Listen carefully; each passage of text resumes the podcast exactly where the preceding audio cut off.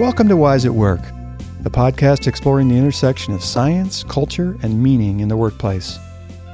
I'm Corey Smith, the CEO of Wisdom Labs, and your host. In this episode, Wisdom Labs Parneet Paul talks with Emiliana Simon Thomas. Emiliana Simon Thomas, PhD, is a science director at UC Berkeley's Greater Good Science Center.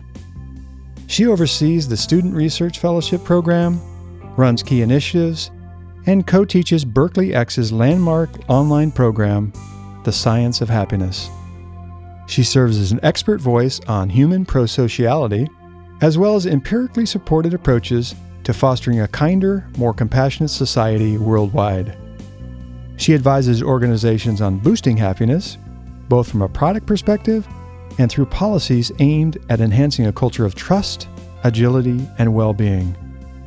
In this episode, Emiliana references an upcoming program entitled Foundations of Happiness at Work. There's a link in the show notes. And now, Emiliana Simon Thomas, interviewed by Parneet Paul.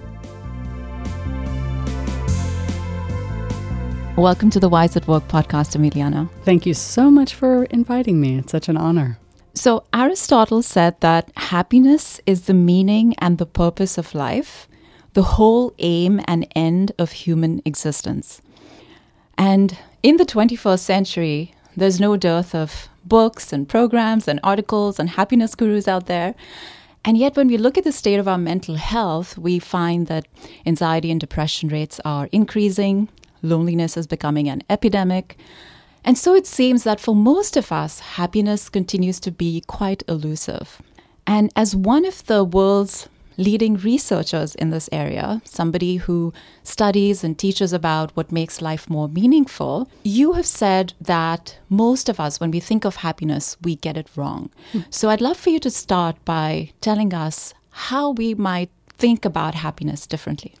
Yeah, that's such a great and key question in this whole conversation about human happiness. And there are two main ways that I think people get happiness wrong.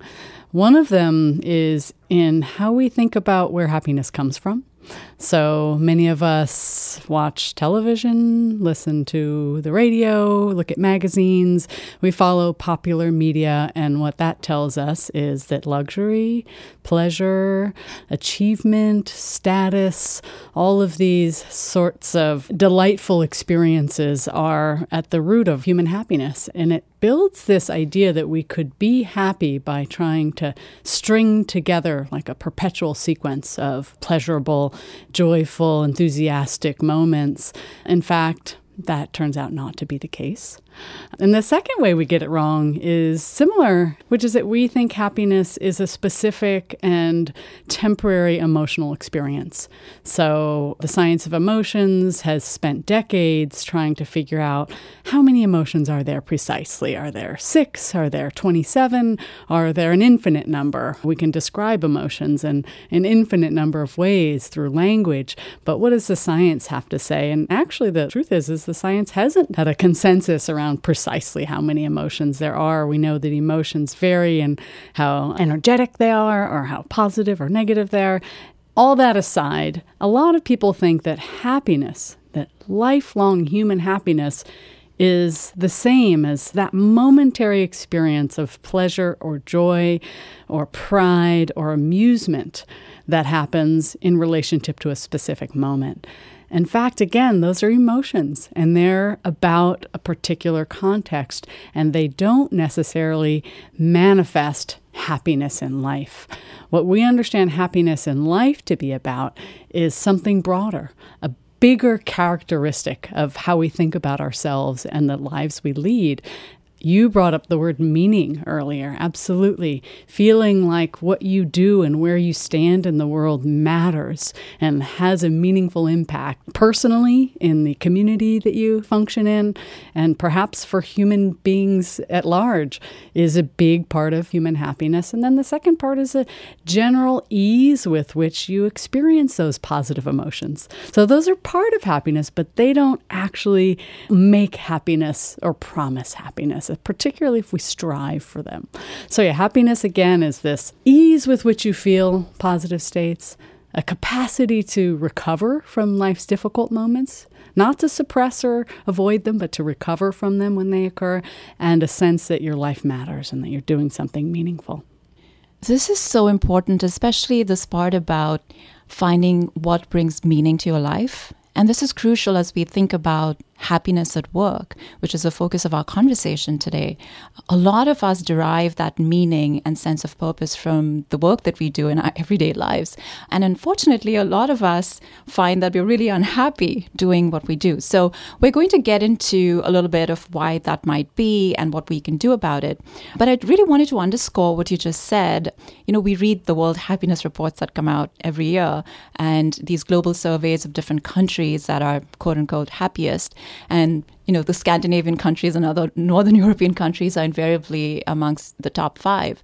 And it's very interesting, you know, when I went back and looked at the domains that they measure, it reflects exactly what you said. It's not about measuring those momentary states of happiness, but really a reflection of your overall state of well being, right? Mm-hmm. Are they reporting that I am happy in general with my life? Yeah, that's absolutely right.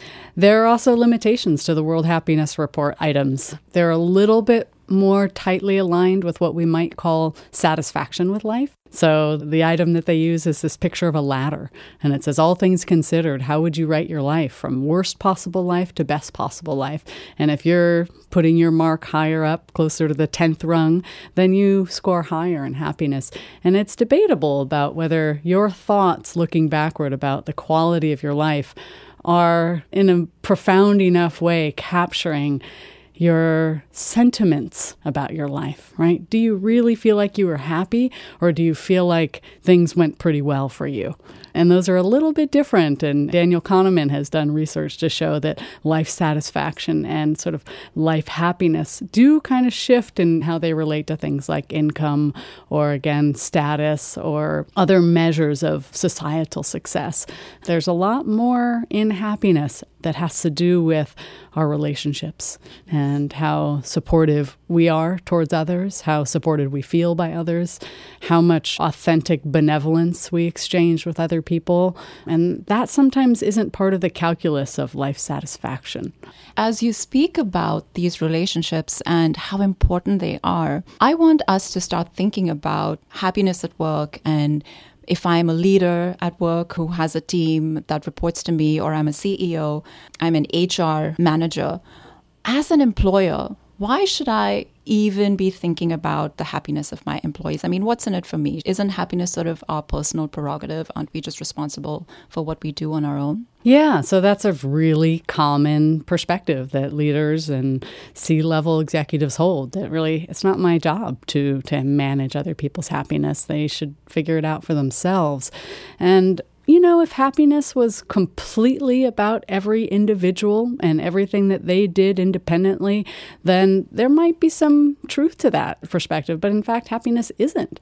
Happiness is also about, again, our relationships, it's about our context, right? I mean, you can imagine being in a very unpleasant circumstance or environment and then being told, okay, now you need to figure out how to be happy, right? I mean, that's not fair. And people are exquisitely sensitive sensitive to fairness.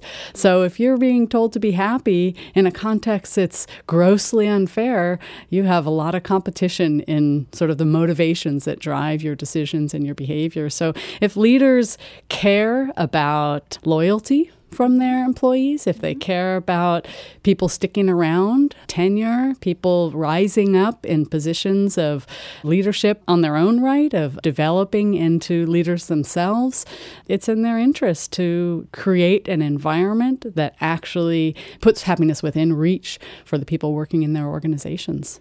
And this is not just a good idea or thought. There's a very good research behind what you've just said in terms of the levels of engagement and productivity and so on. Is there some statistic that particularly stands out for you that you'd like to share? You know, it's such a great question and it's tricky to answer because a lot of the research doesn't use the word happiness, mm. right? A lot of the research uses the words that you just mentioned, like engagement, purpose, maybe resilience, yes, maybe kindness, right? And yeah. so, absolutely, when workers are more engaged, they are anywhere from 40 to 70% more productive.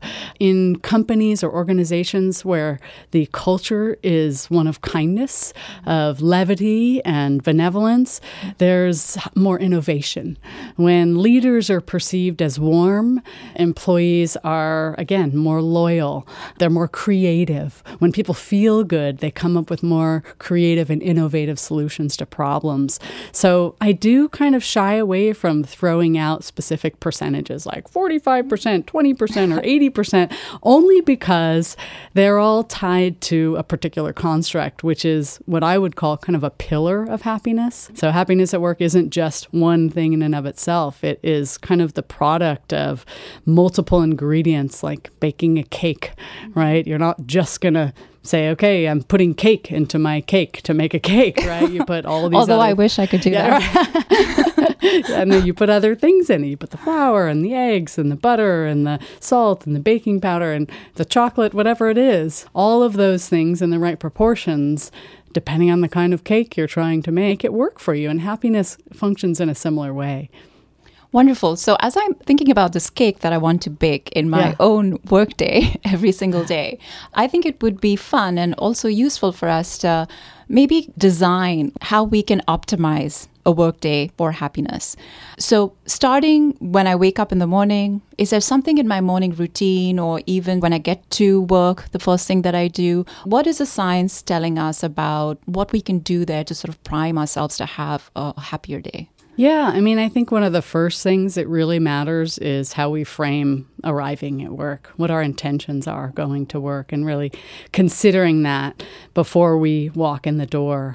We could think of work as a long list of obligatory duties and stressful tasks that are overwhelming us, or we can think of work as these remarkable opportunities to do things that we really want to do, and we want to do them because we know they're somehow connected to our purpose, our sense of what's meaningful, right? We value certain things as people. Maybe it's aesthetic beauty, maybe it's the environment. Maybe it's human joy. Maybe it's sort of technological solutions to widespread health problems. You know, these basic ideas and drivers for what we do the more we remember them and consider them and think about each day that we work in terms of how it contributes to that, the better we're going to feel walking in the door, the more motivated we'll feel, the more we're going to think again of each task as something that brings us closer to that goal that really matters to who we are as a person. I love that. And it also reminds me of this concept of how our mindset plays a huge role in our experience of life. So even if we're involved in a mundane task, perhaps just shifting the mindset to, yes, this is really tedious for me right now, but in the end, this is going to help me get closer to that meaning or that purpose that I'm working so hard for.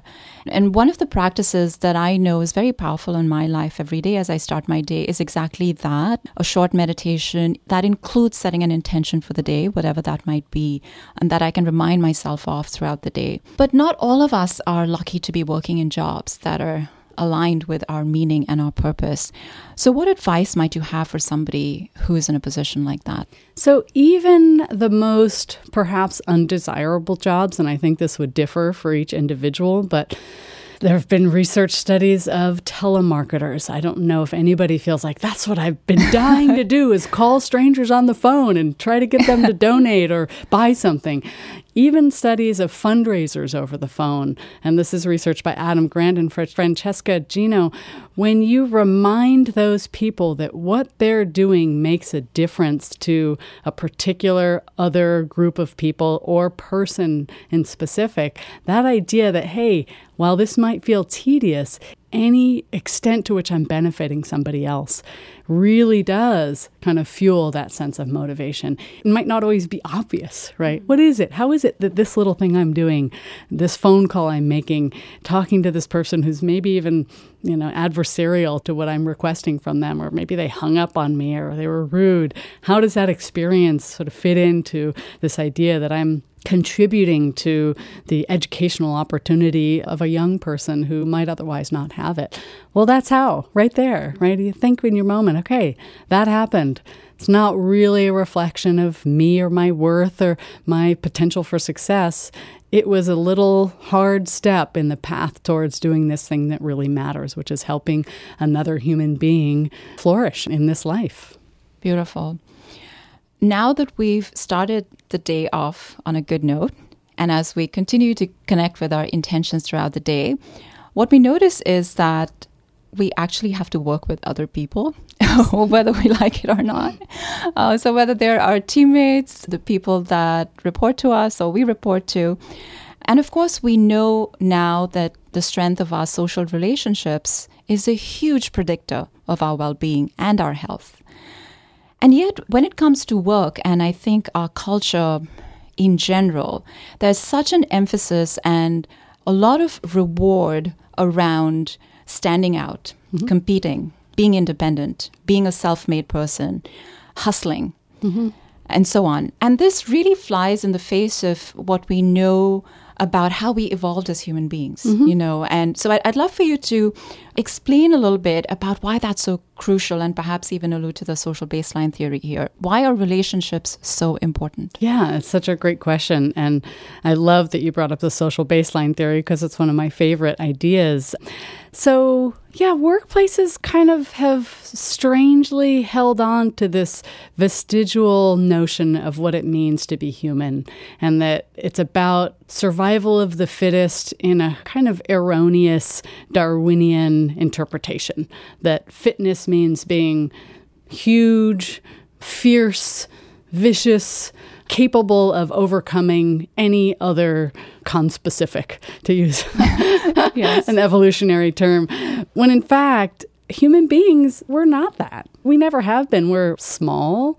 We're hairless for the well, most some part. Of us. we, we can't really stand a chance against some of the larger species on this planet with much sharper teeth or claws or strength.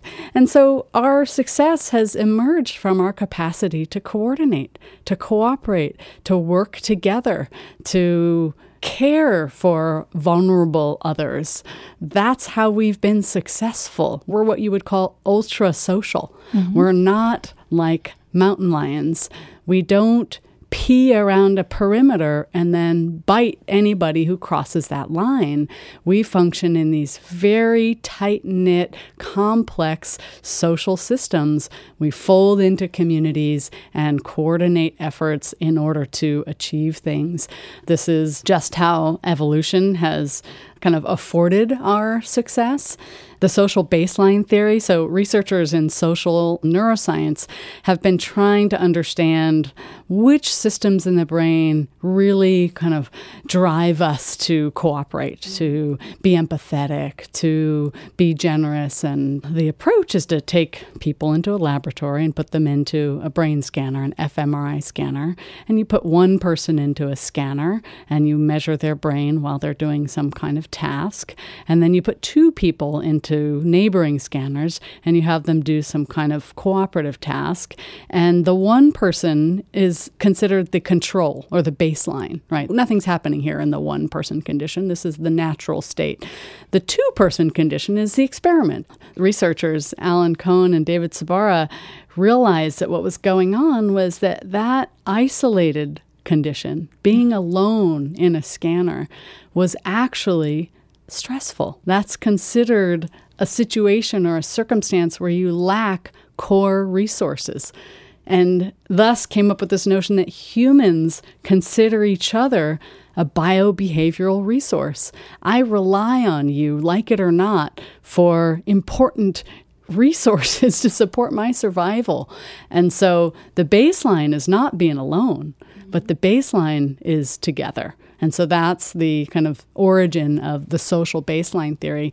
And it really tells us about workplaces and the extent to which most work, even if you're an independent contractor with a home office, right, you're still interacting with people the work that you're doing is serving something about humanity. You have customers or clients, or maybe you're a writer and you send your pieces off to a journal or a magazine.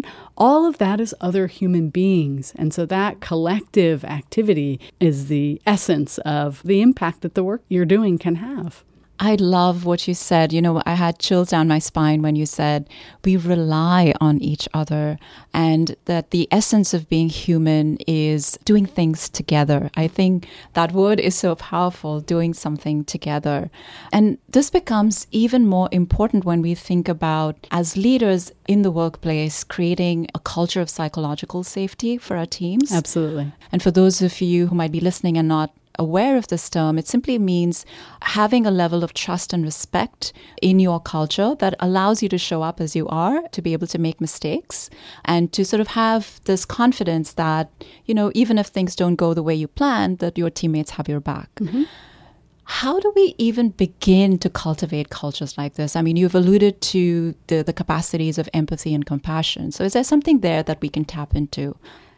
Most certainly empathy and compassion are great strategies or practices or qualities that an organization can aspire to build.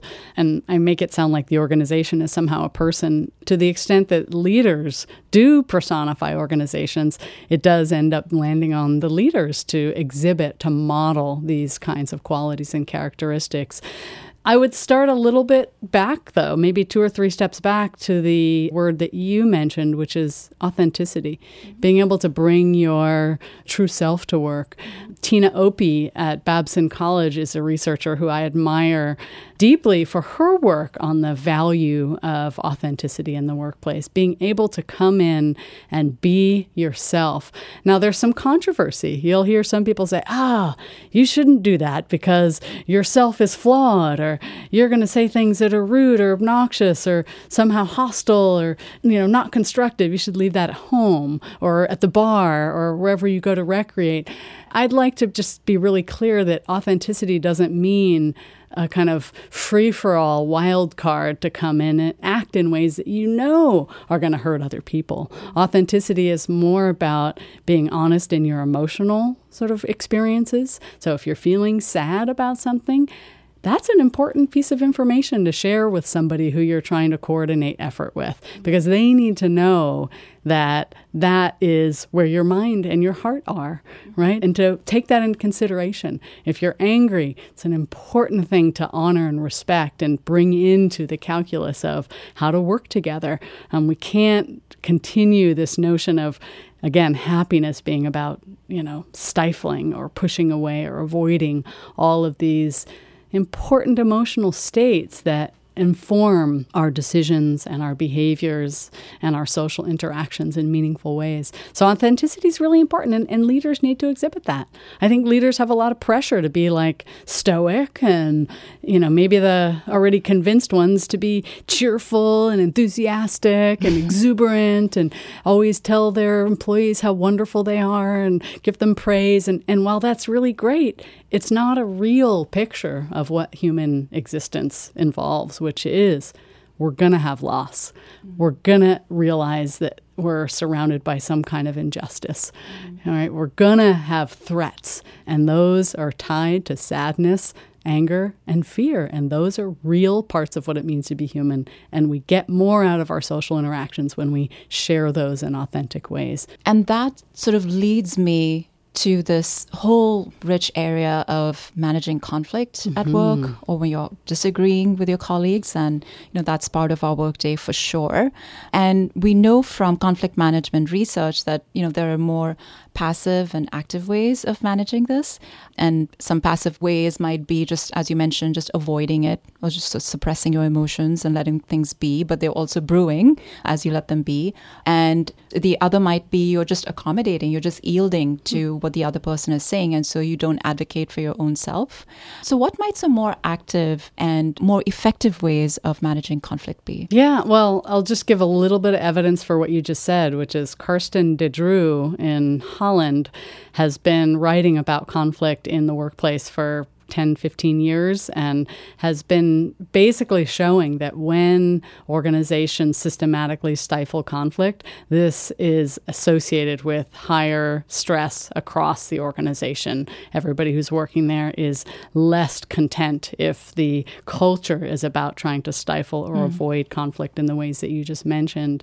Productive conflict management involves a problem solving approach. So, really acknowledging that both people have a role in mm-hmm. the situation, being capable of hearing the other person's perspective, really listening to what their experience is, honoring the fact that you bring something to the conflict and that the other person brings something to the conflict, and aspiring to kind of come up with a, an integrative solution. Like, what can we do to transcend this barrier that's happening right now as a result of some misunderstanding between us? I may have made it sound easier said than done. Sometimes managing conflict takes a long time. But it's a long view advantage, right? The short view is I'm just going to avoid this. It'll just pass. What we know is when people avoid negative emotions, they get cardiovascular illness, right? It's not healthy to stifle or avoid contexts or experiences that are negative. Yeah, and it's also sort of the short road to burnout, uh, yeah. Uh, which a lot of us are experiencing. You also have spoken in the past about some very interesting studies around one of the ways that we can navigate a disagreement we might be having with a colleague that involves walking. Yeah, yeah. So this is a recent paper that I came across and I'm tickled by it. I think it's wonderful and I've been trying to bring it into my own experiences both at home and at work. I have 3 kids and so conflict is a big part of my everyday life. One of them's 13. Yeah, so these researchers just compared groups of people who were put in a position of talking through a disagreeable topic, mm-hmm. either sitting or standing in one position or walking down the street. And what they found was that when people were walking down the street, the physical experience of movement forward, this is their interpretation, actually gears people towards that same kind of forward movement in terms of their interpersonal conflict in that moment. And so people who were walking while they were trying to work something out reached a moment of reconciliation more quickly and more productively than people who were, you know, standing their ground while they were having these same kinds of conversations. So, yeah, I mean, it's tricky, but also not. Sometimes we can use these circumstantial or environmental tools to make it easier for us to work through conflicts with our colleagues at work. I love that. And more walking meetings for all. Yeah.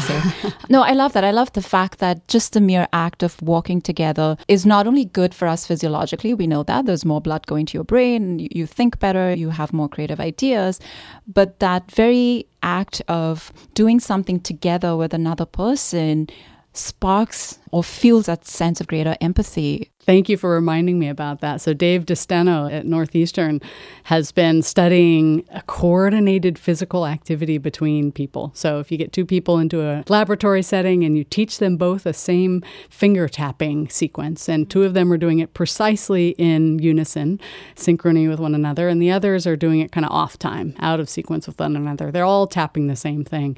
And then you ask them how similar they feel to each other or how much they like the other person. Uh-huh. And those who were doing doing the synchronized activity, and, and this is what happens when we walk. We tend to mirror each other. We tend to try, even in unconscious ways, to step in the same pace as the other person. If their right foot goes forward, you want yours to go forward at the same time. Right. And that unified, synchronous physical movement gives us a greater sense of common humanity with mm-hmm. the other, and that drives our sense of empathy and our skills at listening, and, and, and that's so important to resolving or reconciling a conflict.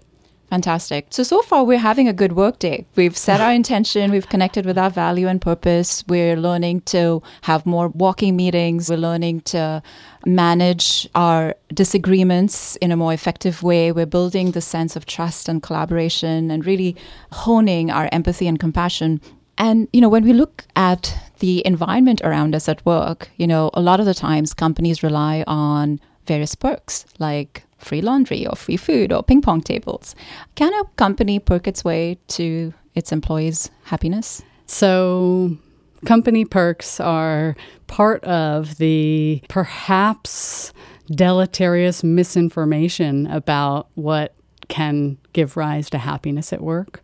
Yes, we may see the Silicon Valley companies with the dry cleaning services and the Thursday night keg gatherings and various other game rooms or video game consoles, whatever they are which again are aimed at trying to maximize those moments of positive emotion. Mm-hmm. And while again, we do know that positive emotions play an important role in being able to look back and say, yes, I'm a happy person at work or work feels happy to me, stringing together a sort of sequence of, oh, well, first I talked to my friend and, you know, we had some ice cream and then I played ping pong and then I, you know, went to the other wonderful place and had a massage or and then I got a haircut and, and all these things end up really not being work for the first part.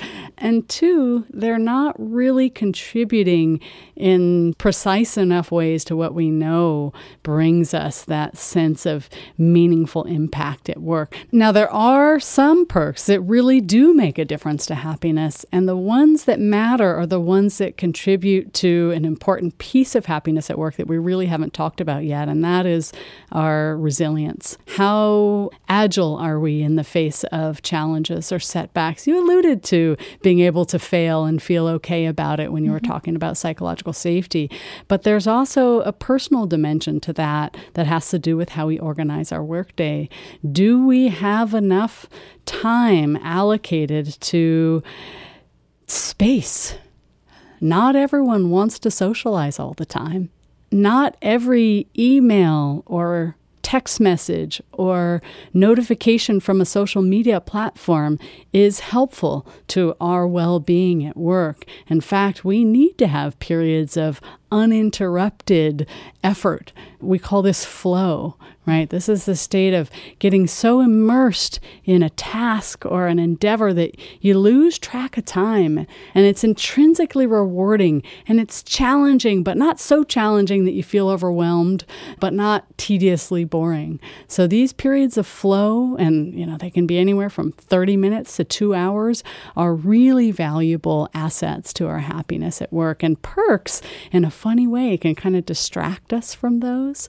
So the perks at work are, are efforts to make those periods of flow or uninterrupted effort more available to us. So maybe it's something along the lines of a halt in email expectation. Mm-hmm. Like, so from 10 to 12, you're not expected to reply to an email that comes because this is your flow time right? Or maybe it's if you're a new parent, a very supportive approach to facilitating your childcare needs, mm-hmm. right? Instead of creating a situation that parents have to go to one place and you know pay the fees at one place and pick up and drop off and instead can workplaces look to a company like Patagonia that has 100% retention mm-hmm. of new parents because they're incredibly supportive in terms of their childcare facilities facilities on site. Those kinds of perks really matter. Time off, really valuing the idea that we don't get much more productive after 40 hours. Yes. 40 hours is a little bit arbitrary anyway, but people who work six to eight hours are more productive. They get more done than people who work eight to 10 hours a day. Morten Hansen has written about this. He's a professor of management at UC Berkeley. There's just a drop off. We think, oh, if I work 60 hours, 80 hours, 100 hours, we're like the champion. It's mm-hmm. this badge. And it's how we talk to each other in social life. How are you doing? Oh, I'm so tired. I'm so busy, right? Which in weird ways also a way to say, don't talk to me anymore. I'm too busy to hear exactly. you even. So yeah. can we introduce the kinds of perks that give people a sense of agency over their time? It's okay. It's okay to leave when you need to go and spend meaningful time with your family. Mm-hmm. People who off work recover through social activities do better the next day, mm-hmm. right? They're more engaged at work the next day. They're more energetic. They sleep better.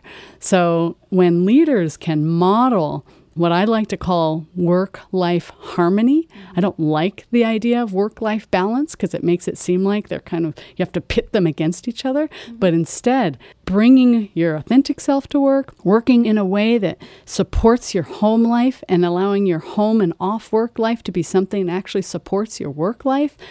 Perks that support that, those really are effective.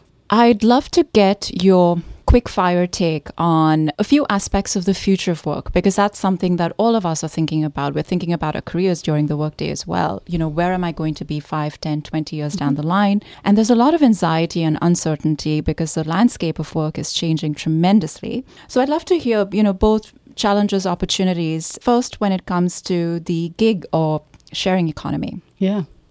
Yeah, I mean, the sharing and gig economy, I really feel like that's a reflection of regular rank and file workplaces not acknowledging the basic need for autonomy. Mm-hmm. There's this idea that, well, people just come in, we tell them what to do, we give them very specific structure.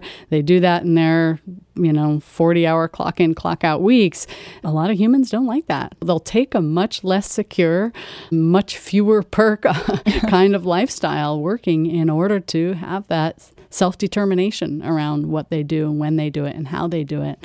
I'm hoping that work does slowly shift towards a greater kind of scaffolding of autonomy and self determination for workers. People just do more when they have that. They feel better about what they're doing, they derive more meaning from it because somehow they've invested their own kind of effort and sentiment into it rather than it being like a top down command sort of orientation where they feel obliged. I think one of the big topics that I actually spoke about in Malaysia last year is artificial intelligence mm-hmm. and this idea that, well, what's going to happen? We're all going to lose our jobs. And one of the most memorable comments for me amidst this kind of panic stricken series of presentations about how, you know, apocalypse was coming because nobody was going to have a job anymore. Somebody got up there and he was like, hey, let's not fetishize work, right? Being a person who has to go somewhere for 60, 70 hours a week is not healthy. If we had a way to create an environment where people could earn livable wages working 20, 30 hour weeks, and then we could delegate some of the busy work, we might mm-hmm. call it, or the tedious stuff to artificial intelligence, well, that sounds pretty good to me. Now, I'm not someone who can champion or empirically advocate for shorter work weeks, but I do think the myth that overworking is somehow a service to us is pretty well dispelled. Frank Flynn at Stanford writes about it too. It's just not something that helps us. So I'm optimistic. My role at that meeting in Malaysia was to talk about what is lacking from artificial intelligence. And what they wanted me to talk about, which was very easy for me, was well, you know, algorithms aren't built with pro social motivations. They're not built as an ultra social enterprise. And maybe there's ways to think about that. Like if one algorithm starts to not work as well, will another algorithm stop what it's doing and then try to take care of that algorithm that's starting not to work so well? That would be really interesting. And that might lend more promise to the possibility that there will be a fruitful way to blend humans spending fewer hours of their everyday life at a desk and computers or algorithms or artificial intelligence taking on some of the more tedious work that, that humans don't want to do anyway.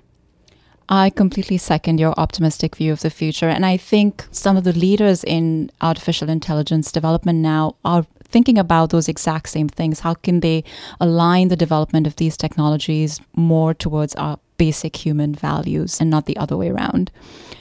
So now that I've had a meaningful work day and I'm back home, is there something that I can end my day with? Is there a simple practice that I can do so that I can have a restful sleep? Yeah. So, one of the fun ones, and this is drawn from Teresa Amabile's work, is to credit yourself for the progress that you made. And so I would just call it three small wins. A lot of the work that we do isn't to have you know, built a car in one day, but to do one very small piece of a much bigger aim that takes many years to accomplish. And we can get lost in that sense of not being an important part of the system or of the endeavor. And so, yeah, can we take a moment to go, okay, I did have this long list. Here are the three things I got done today. I really did. I can cross them off. Even something as simple as I worked out something that was unclear with a colleague, and now I know what to do next. That's a win right? We got to really credit ourselves for the little achievements that we make each day, the progress that we make each day that makes us feel like we're making a meaningful contribution to the organization or the company that we're working for. So, three small wins is a fun one. Another one that's also going to start with three that I like and we haven't talked that much about is called Three Funny Things. Workplaces can be really, really serious. People can walk in and just spend the whole day with, you know, a furrowed brow and a tightened lip and stiff shoulders. And really, there are some occupations where it is a life or death matter, and that level of seriousness has to be there. But most occupations aren't. And when it's not that serious, I think that there's a lot to be said for levity, for bringing a little bit of lightness into your workday and engaging with others in a way that lets us feel amused for a moment about something. Of course, there's sort of positive and more hostile ways to do that. So an organization who wants to bring more amusement or laughter into their company might want to look into the more constructive kinds of humor versus the, you know, singling someone out or making someone feel bad kind of humor. But that constructive humor can really lighten the mood and just bring a sense of ease and connection into the culture of a workplace. So, yeah, write down three things that were funny that happened that day. These are all just exercises in kind of training your mind to bring to awareness those experiences that we know are important for feeling happy about your day, rather than letting it sort of reflexively ruminate on the things that make you feel bad about your work. I love the idea that we can end our work day feeling just a little more grateful for the things that went well and also extending a little bit of kindness towards ourselves for the things that we did get right or even the things that went wrong. Mm-hmm. Uh, just, so just a little more self compassion there yeah. as well. So, Miliana, the Greater Good Science Center at UC Berkeley has been hosting an amazingly successful, massive open online course on the science of happiness. And you are now launching a new one on September 4th, 2018. How can our listeners access that course? Could you tell us a little bit more about yeah, it? Yeah, absolutely. So, our course is called Foundations of Happiness at Work. It is the first in a series of three courses. The first one launches in September, as you said, the first Tuesday in September. September. The second and third launch the second Tuesday in January, largely because we wanted to not land right on New Year's Day. And they are called Mindfulness and Resilience to Stress at Work and Empathy and Emotional Intelligence at Work. And all three of these courses together are part of a professional certificate series on the science of happiness at work. It is hosted on the edX platform, so edx.org. They're free. If you do want to obtain the professional certificate, there is a cost associated with it, and mm-hmm. you have to verify your identity and all that. But for everyone around the world, we're really hoping to bring the practical tools and insights about happiness into their toolbox so that they can build a greater version of themselves, both in life and in work. And again, for the reasons we've discussed, workplaces are a great environment to begin to offer this information. Wonderful. I mean, we spend most of our day at work, and having taken the Science of Happiness course the first time around, I can vouch for how amazing it is and how much I learned. Thank you for that. I hope lots of people will avail of this incredible free opportunity to make themselves happier at work. So thank you so much, Emiliana. It's been amazing having you on our podcast. Thank you for all the work that you do, all the teaching that you do that help the rest of us make our lives a little more meaningful. Thank you.